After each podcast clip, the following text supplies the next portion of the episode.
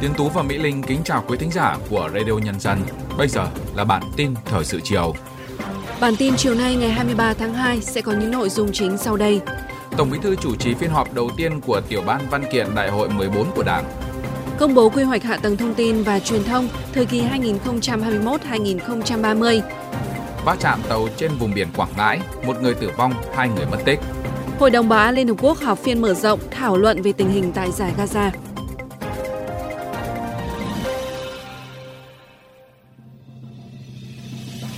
Sau đây là nội dung chi tiết. Ngày hôm nay 23 tháng 2 tại trụ sở Trung ương Đảng, Tổng Bí thư Nguyễn Phú Trọng, trưởng tiểu ban văn kiện Đại hội 14 của Đảng đã chủ trì phiên họp đầu tiên của tiểu ban.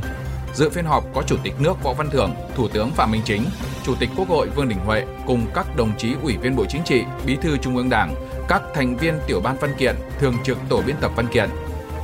theo kế hoạch, Đại hội đại biểu toàn quốc lần thứ 14 của Đảng dự kiến được tổ chức vào tháng 1 năm 2026. Để chuẩn bị cho Đại hội 14 của Đảng, Hội nghị lần thứ 8 Ban chấp hành Trung ương khóa 13 đã quyết định thành lập 5 tiểu ban, trong đó có tiểu ban văn kiện do Tổng Bí thư Nguyễn Phú Trọng làm trưởng tiểu ban. Tiểu ban văn kiện có nhiệm vụ chuẩn bị báo cáo chính trị và báo cáo tổng kết 40 năm đổi mới trình Đại hội 14 của Đảng. Để giúp việc tiểu ban văn kiện, Ban Bí thư đã quyết định thành lập tổ biên tập văn kiện.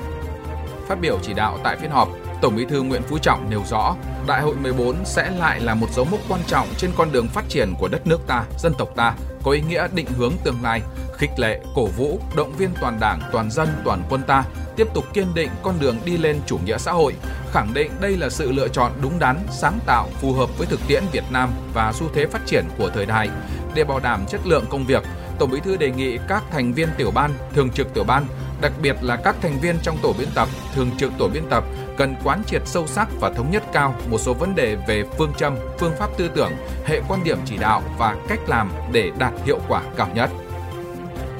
Chuyển sang một số thông tin đáng chú ý khác, Hôm nay, Bộ Thông tin và Truyền thông đã công bố quy hoạch hạ tầng thông tin và truyền thông thời kỳ 2021-2030, tầm nhìn đến năm 2050. Theo quy hoạch, một số mục tiêu nhiệm vụ trọng tâm ngắn hạn như đến năm 2025, tổng năng lực khai thác phục vụ của mạng bưu chính đạt trên 93.000 tấn bưu gửi mỗi ngày, hình thành 3 trung tâm bưu chính khu vực trên cả nước. Mạng băng rộng cố định bảo đảm 100% số hộ gia đình có khả năng tiếp cận cấp quang, 100% dân số ở độ tuổi trưởng thành có điện thoại thông minh, 100% người sử dụng Internet được tiếp cận thông tin, tài liệu, nâng cao nhận thức, kỹ năng và công cụ, dịch vụ an toàn thông tin mạng cơ bản, tập trung vào phát triển nền tảng số, coi đây là giải pháp đột phá để thúc đẩy chuyển đổi số nhanh hơn, giảm chi phí, tăng hiệu quả.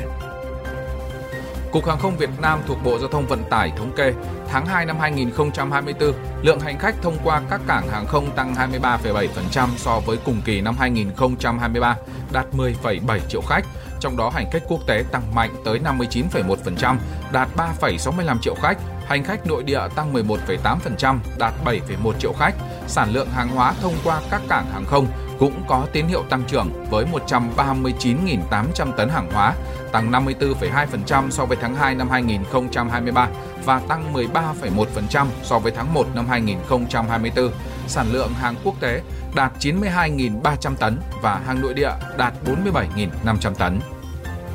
Để chuẩn bị cho việc vận hành tuyến đường sắt đô thị Metro nhổn ga Hà Nội, đoạn trên cao từ Depot đến ga S8 vào tháng 6 năm 2024, Ban Quản lý Metro Hà Nội đang gấp rút đào tạo thực tế cho 50 học viên lái tàu do tư vấn hỗ trợ vận hành thực hiện. Các học viên này có khoảng 4 tháng để hoàn thiện chuyên môn, phục vụ tuyến Metro vận hành thương mại vào tháng 6 năm 2024.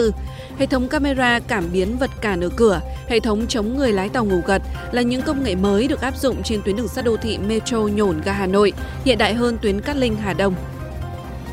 Khoảng 6 giờ 30 phút sáng nay 23 tháng 2, một tàu cá của ngư dân xã Tịnh Kỳ, thành phố Quảng Ngãi khi đang trên đường vào bờ để bán cá đã xảy ra va chạm với một tàu hàng cách bờ khoảng 4 hải lý. Vụ va chạm mạnh khiến tàu cá bị chìm, trên tàu cá có 9 người. Lực lượng cứu nạn đã vớt được 7 ngư dân, hai ngư dân hiện vẫn còn mất tích trên biển. 7 ngư dân được cứu vớt đều bị thương và đưa đi cấp cứu. Trên đường đi cấp cứu, một ngư dân bị thương nặng đã tử vong. Đến chiều nay, lực lượng chức năng vẫn đang tiến hành công tác tìm kiếm hai ngư dân còn mất tích.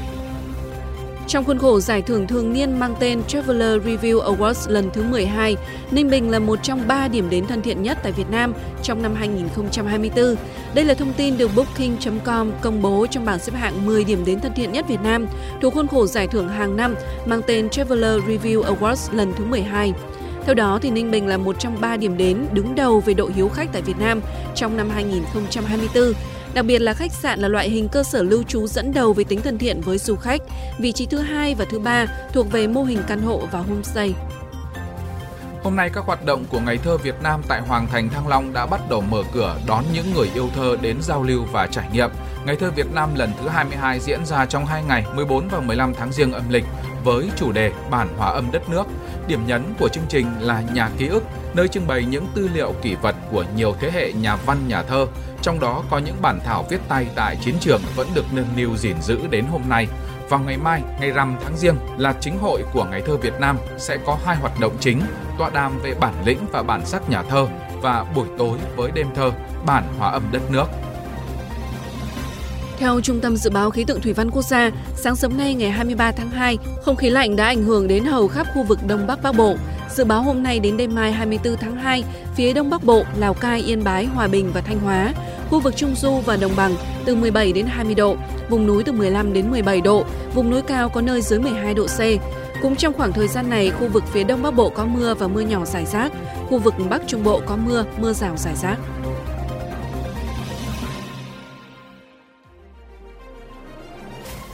Chương trình tiếp tục với phần tin quốc tế. Ngày 22 tháng 2, Hội đồng Bảo an Liên Hợp Quốc đã nhóm họp phiên mở rộng để thảo luận về tình hình tại giải Gaza trong bối cảnh chiến sự diễn ra sau nhiều tháng và căng thẳng đang lan rộng ra toàn bộ khu vực Trung Đông.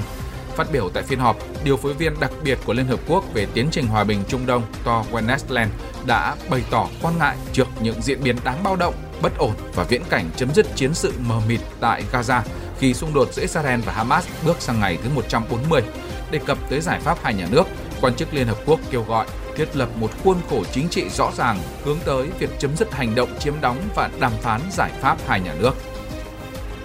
Văn phòng Tổng thống Pháp vừa ra thông cáo, nước này sẽ tổ chức một hội nghị quốc tế về hỗ trợ cho Ukraine tại Paris vào đầu tuần tới để tăng cường hợp tác, hỗ trợ trong bối cảnh Ukraine đang ở trong tình thế cực kỳ khó khăn trên chiến trường. Văn phòng Tổng thống Pháp cho biết, Hội nghị quốc tế về hỗ trợ cho Ukraine sẽ diễn ra vào ngày 26 tháng 2 tới tại Paris với sự tham gia của nhiều nguyên thủ, người đứng đầu chính phủ và lãnh đạo các bộ ngành của nhiều quốc gia châu Âu và thế giới. Mục tiêu của hội nghị là nghiên cứu các phương tiện sẵn có để tăng cường sự hợp tác giữa các đối tác trong việc hỗ trợ cho Ukraine. Hội nghị quốc tế về hỗ trợ cho Ukraine tại Paris diễn ra trong bối cảnh của xung đột Nga-Ukraine bước vào năm thứ ba và Ukraine đang phải đối mặt với tình hình cực kỳ khó khăn trên chiến trường. Ngày 22 tháng 2, nông dân Cộng hòa Séc, Slovakia và các quốc gia khác thuộc Trung Âu đã biểu tình và chặn một số cửa khẩu dọc biên giới Cộng hòa Séc nhằm phản đối tình trạng cạnh tranh không lành mạnh, nhằm phản đối tình trạng cạnh tranh không công bằng và cho rằng Liên minh châu Âu EU cần có những thay đổi về chính sách nông nghiệp. Nông dân các nước này đã chặn cửa khẩu ở biên giới Cộng hòa Séc và Slovakia khi đưa hàng trăm máy kéo chặn đường cao tốc. Hoạt động biểu tình của nông dân đang diễn ra trên khắp châu Âu nông dân muốn nhà chức trách kiểm soát nhập khẩu, giảm thuế nhiên liệu, giá sản phẩm tốt hơn và nới lỏng các quy định của EU về môi trường. Nông dân các nước Trung Âu còn bất bình trước sự cạnh tranh không công bằng từ nước ngoài, đặc biệt là Ukraine. Ngân hàng Trung ương châu Âu ECB ngày 23 tháng 2 thông báo mức lỗ kỷ lục vào khoảng 1,4 tỷ đô la Mỹ cho năm 2023. Đây là lần đầu tiên sau hai thập kỷ, Ngân hàng Trung ương châu Âu ghi nhận một khoản lỗ. Nguyên nhân chính của sự thua lỗ này bắt đầu từ việc ECB quyết định duy trì lãi suất ở mức cao để kiềm chế lạm phát. Các doanh nghiệp cũng như người dân châu Âu đều tập trung gửi tiết kiệm và hạn chế chi tiêu cũng như vay mượn. Kết quả của chuỗi hành động này là ECB phải chi hàng tỷ euro cho các ngân hàng cơ sở trong khối để trả lãi suất. Tuy nhiên, các lãnh đạo của ngân hàng vẫn dự kiến giữ nguyên lãi suất kỷ lục ở mức 4% cho đến khi có bằng chứng thuyết phục cho thấy lạm phát đã trở lại mức mục tiêu 2%. Giữa bộn bề công việc. Giữa những áp lực của cuộc sống. Đôi khi chúng ta bỏ lỡ những dòng thông tin hữu ích trong ngày. Hãy để radio nhân dân giúp bạn tiếp cận với những thông tin để mỗi phút chúng ta không bỏ qua bất cứ một thông tin quý giá nào. Bật radio nhân dân vào mỗi buổi sáng và chiều trên các nền tảng số hiện đại nhất để cập nhật những tin tức chính xác và hữu ích. Radio Radio Nhân Nhân dân, dân, đồng hành cùng bạn, dù bạn ở đâu. Thưa quý thính giả, nếu Tết vừa rồi, nhà quý vị vẫn còn bánh kẹo và còn hạn sử dụng thì chớ lãng phí bởi nó sẽ trở thành những món quà gửi tới các em nhỏ vùng cao. Đó là hoạt động ý nghĩa đang được lan tỏa trên mạng xã hội của nhiều bạn trẻ trên khắp mọi miền Tổ quốc. Vâng, chiến dịch Tết truyền tay trong suốt những năm qua đã thực sự làm được sứ mệnh như chính tên gọi của nó. Đó là chung tay truyền đi không khí và niềm vui của những ngày Tết vừa mới đi qua đến với những người còn nhiều khó khăn. Em đã đọc ở trên máy tính thông tin về chương trình này nên em đã xin mẹ mang bánh kẹo đến đây để quyên góp cho các bạn vùng cao. Cái bánh kẹo này chỉ nhỏ bé với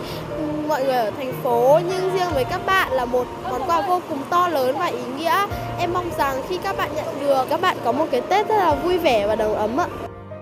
Vừa rồi là chia sẻ của em Nguyễn Thị Mai Anh, ngụ tại quận Hoàng Mai, Hà Nội. Chương trình em tham gia là chiến dịch Tết chuyển tay với phương châm một cái kẹo đổi lấy một nụ cười trẻ em. Ba năm nay, dưới sự bảo trợ của Trung tâm Tình nguyện Quốc gia thuộc Trung ương Đoàn Thanh niên Cộng sản Hồ Chí Minh, nhóm từ thiện Fly to Sky đã phối hợp cùng nhiều bạn trẻ khác triển khai chiến dịch cộng đồng Tết chuyển tay ngay sau kỳ nghỉ Tết Nguyên đán kết thúc với 34 điểm tiếp nhận tại 7 tỉnh thành phố gồm Hà Nội, Thành phố Hồ Chí Minh, Hải Phòng, Cần Thơ, Gia Lai, Tây Ninh và Lâm Đồng. chiến dịch cộng đồng này rất là ý nghĩa vừa có thể giúp được nhiều người mà cũng có thể là ờ, giúp mình bớt hoang phí những cái đồ bánh kẹo thừa vào sau dịp Tết đây cũng là một trong những hoạt động mang cái sự yêu thương à, vừa có một chút tinh thần và một chút vật chất đến với những người cần được à, san sẻ yêu thương Anh Lê Văn Phúc, Tổng chủ nhiệm nhóm từ thiện Fly to Sky chia sẻ. Năm nay chiến dịch được tổ chức từ ngày 17 tháng 2 cho đến ngày 10 tháng 3 tại 34 điểm tiếp nhận tại 7 tỉnh thành phố trên cả nước với mong muốn là có thể kêu gọi được ủng hộ được khoảng 1.000 xuất quà cho trẻ em khó khăn tại khu vực biên giới và uh, thông qua chiến dịch thì chúng tôi cũng mong muốn rằng là kêu gọi cộng đồng chung tay chống lãng phí thực phẩm Không chỉ có nhóm Fly to Sky, hiện cũng có rất nhiều các bạn trẻ đang triển khai chương trình này. Điển hình như nhóm E2K, có nghĩa là mọi thứ bắt đầu từ 2.000 đồng. Bà Mai Thị Súy, thành viên nhóm E2K cho biết. phân loại tức là hạn gần thì ta phân riêng và hạn xa thì phân riêng để rồi sau này chuyển đi lên các trường để đưa cái nào gần để cho các em tiêu thụ trước và cái xa thì em tiêu thụ sau Cứ như thế, những chuyến xe chở theo yêu thương ngọt ngào đã lan bánh đến với những em nhỏ khó khăn ở vùng sâu, vùng xa và biên giới, trở thành nguồn động viên lớn cho các em tiếp tục nỗ lực phấn đấu vì tương lai tươi sáng hơn.